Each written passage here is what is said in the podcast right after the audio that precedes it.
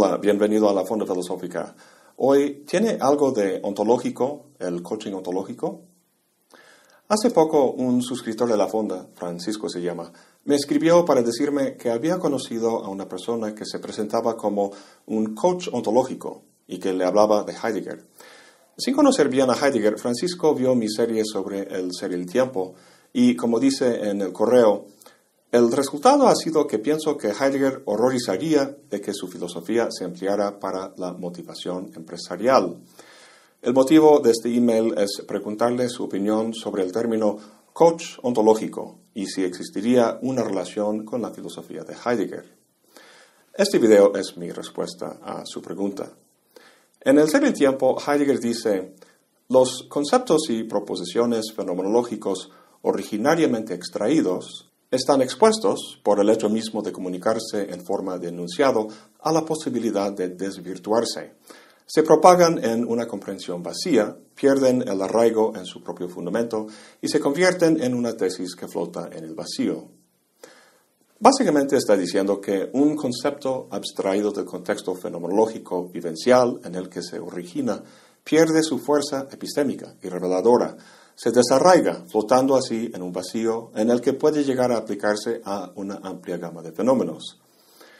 Si dijera que esto es lo que ha pasado con los que han inventado esto del coaching ontológico, que a pesar de su seriedad y compromiso, simplemente se han equivocado en su comprensión del concepto de ontología, entre otros, pues estaría diciendo algo muy generoso. La verdad es más triste y lamentablemente común.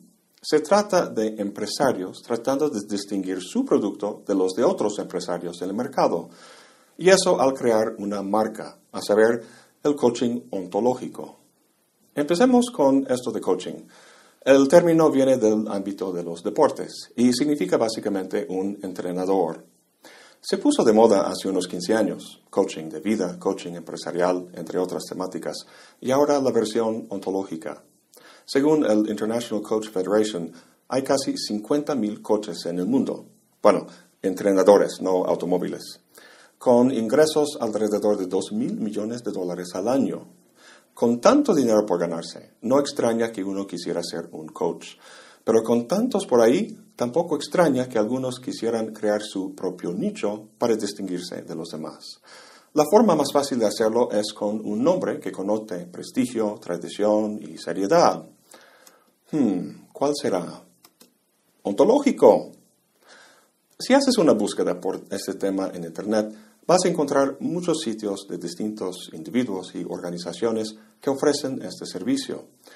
Su descripción del coaching ontológico varía, pero hay ciertas características comunes. El cliente es una persona insatisfecha con su vida o con algún aspecto de ella. Las cosas no van como quisiera. El problema estriba, obviamente, en su ser. Lo que hay que lograr es un cambio de ser, una nueva forma de ser. Esto se hace mediante conversaciones en las que el coach observa las tres dimensiones del ser del individuo: el lenguaje, las emociones y la corporalidad. En su vida hasta este momento, el cliente ha aprendido a interpretar el mundo de cierta forma, interpretación que se manifiesta en el lenguaje, las emociones, etcétera. Los malos resultados que se dan en su vida se deben a esta forma de interpretar. El cliente no tenía claro este trasfondo de interpretación, pero el coach, siendo un fino observador, lo ve muy bien y se le hace ver al cliente. Una vez descubierto el fondo de su ser, trabajan juntos para buscar otra forma de interpretación que dé los resultados que el cliente busca. Si te das cuenta, eso no es más que terapia psicológica light, muy light.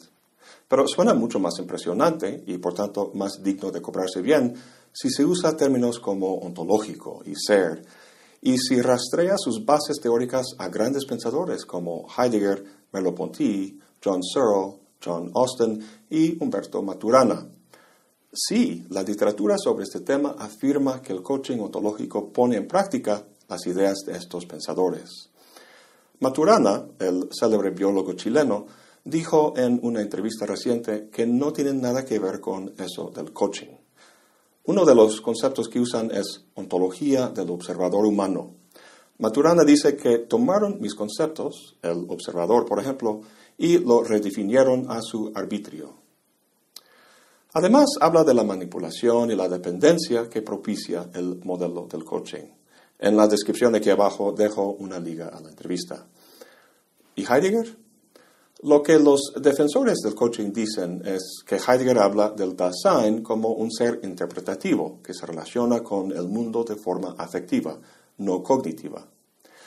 Esto, junto con su uso de los útiles y la famosa afirmación de Heidegger de que el lenguaje es la casa del ser, confirma para el coach que al prestar atención al lenguaje, las emociones y la corporalidad del cliente, está desvelando su ser y que con eso a la vista puede hacer cambios que resulten convenientes para el cliente.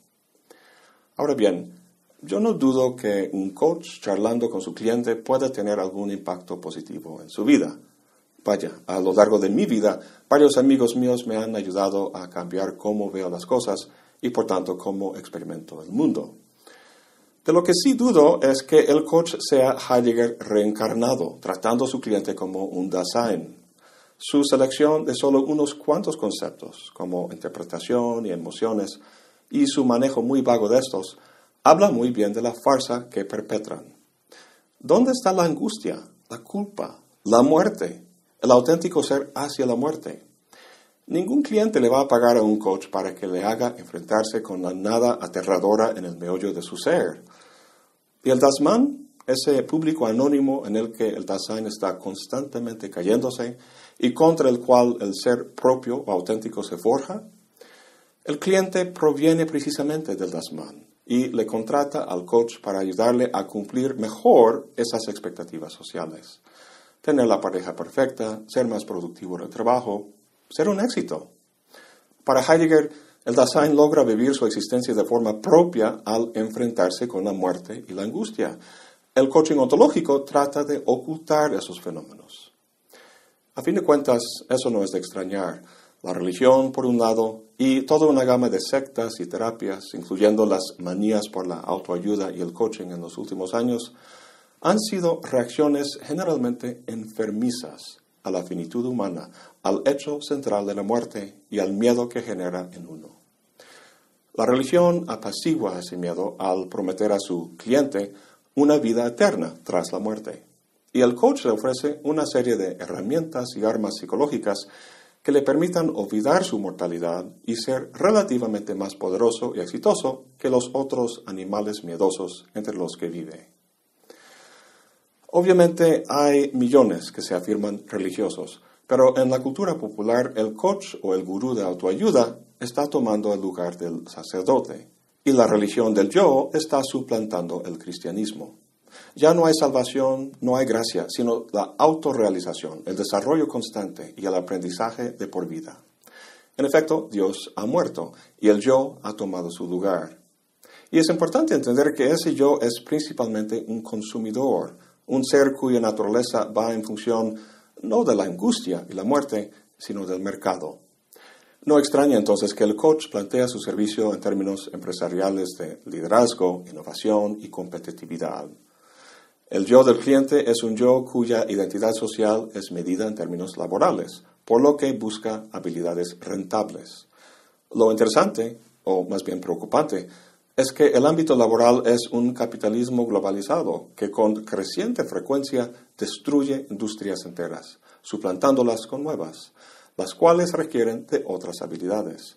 Si el cliente quiere ser un éxito, tiene que estar constantemente desarrollando y optimizando habilidades. La autoayuda nunca termina. Gilles Deleuze ha analizado todo esto de forma brillante, en términos de lo que llama la sociedad del control. Parte de la idea de la sociedad disciplinaria que analizaba Foucault y cómo el poder se ejerce ahí a través del encierro en un sitio, como la escuela, el hospital o la cárcel, que es espacial y funcionalmente diferenciado. Dice Deleuze que estamos entrando en sociedades de control, que ya no funcionan mediante el encierro, sino mediante un control continuo y una comunicación instantánea. El castigo, la educación y la salud ya no representan interrupciones de una vida, sino que están colonizando el trazo entero de la misma. Dice Deleuze, Es previsible que la educación deje de ser progresivamente un compartimento estanco diferente del compartimento estanco profesional, y que ambos desaparezcan en provecho de una terrible formación permanente, un control continuo que se ejercerá sobre el obrero estudiante de secundaria o sobre el directivo universitario. Se nos quiere hacer creer en una reforma educativa, pero se trata de una liquidación. En un régimen de control, nada se termina nunca. Termina diciendo que es posible que los más duros encierros lleguen a parecernos parte de un pasado feliz y benévolo frente a las formas de control en medios abiertos que se avecinan. Esas palabras las tomo de una entrevista que Antonio Negri le hizo a Deleuze. Dejo en la descripción una liga para que lo lean en su totalidad. El punto es que el coach ontológico no está interesado en conocer estos detalles socioeconómicos, no está interesado en ayudar a su cliente a enfrentar su finitud y su mortalidad de forma realmente propia, ni en entender las implicaciones filosóficas de las nociones del observador o de autopoiesis en Maturana. Estas ideas, los nombres de Heidegger y Maturana y etiquetas como ontológico, son precisamente eso, etiquetas, como la etiqueta de Tommy Hilfiger que se encuentra cosida en una camisa hecha en una fábrica china. Puro mercadotecnia. Tommy Hilfiger no vende camisas, sino una marca, una imagen que connota cierto estilo de vida, cierta clase socioeconómica. Esto es lo que hace el coach con su etiqueta de ontológico. Y fíjate que cada vez más el cliente del coach no es una persona buscando mejorar su vida, sino una persona buscando una oportunidad de hacer negocio. Una buena parte del ingreso de los institutos de coaching es entrenar a gente como coach, quienes a su vez pueden entrenar a más, ganándose así la vida. Esto me recuerda a algo que me pasó como a los trece o catorce años de edad. Encontré en una revista un anuncio que prometía enseñarme a hacer un millón de dólares. Solo tenía que comprar un libro que costaba cincuenta dólares. Y prometía que si no estaba satisfecho, devolvería el dinero. Le rogué a mi madre que me lo comprara. Ella sabía que era una estafa y que sería una pérdida de dinero. Sin embargo, accedió porque me enseñaría una buena lección. Bueno, mandamos el dinero y un día llegó un paquete con el libro. ¿Qué decía? Pues que pusiera anuncios en revistas vendiendo en cincuenta dólares un libro que prometía enseñarle a uno cómo ganar un millón de dólares. O sea, formar parte de la estafa al perpetuar el engaño. Su truco fue genial y aprendí mi lección. Pues esa es la sensación que me dan todos esos sitios que ofrecen formarle a uno como coach ontológico. En su libro, El libro de los filósofos muertos, Simon Critchley habla del vacío en las sociedades occidentales, que se refiere a la búsqueda de la gente por un sentido en su vida.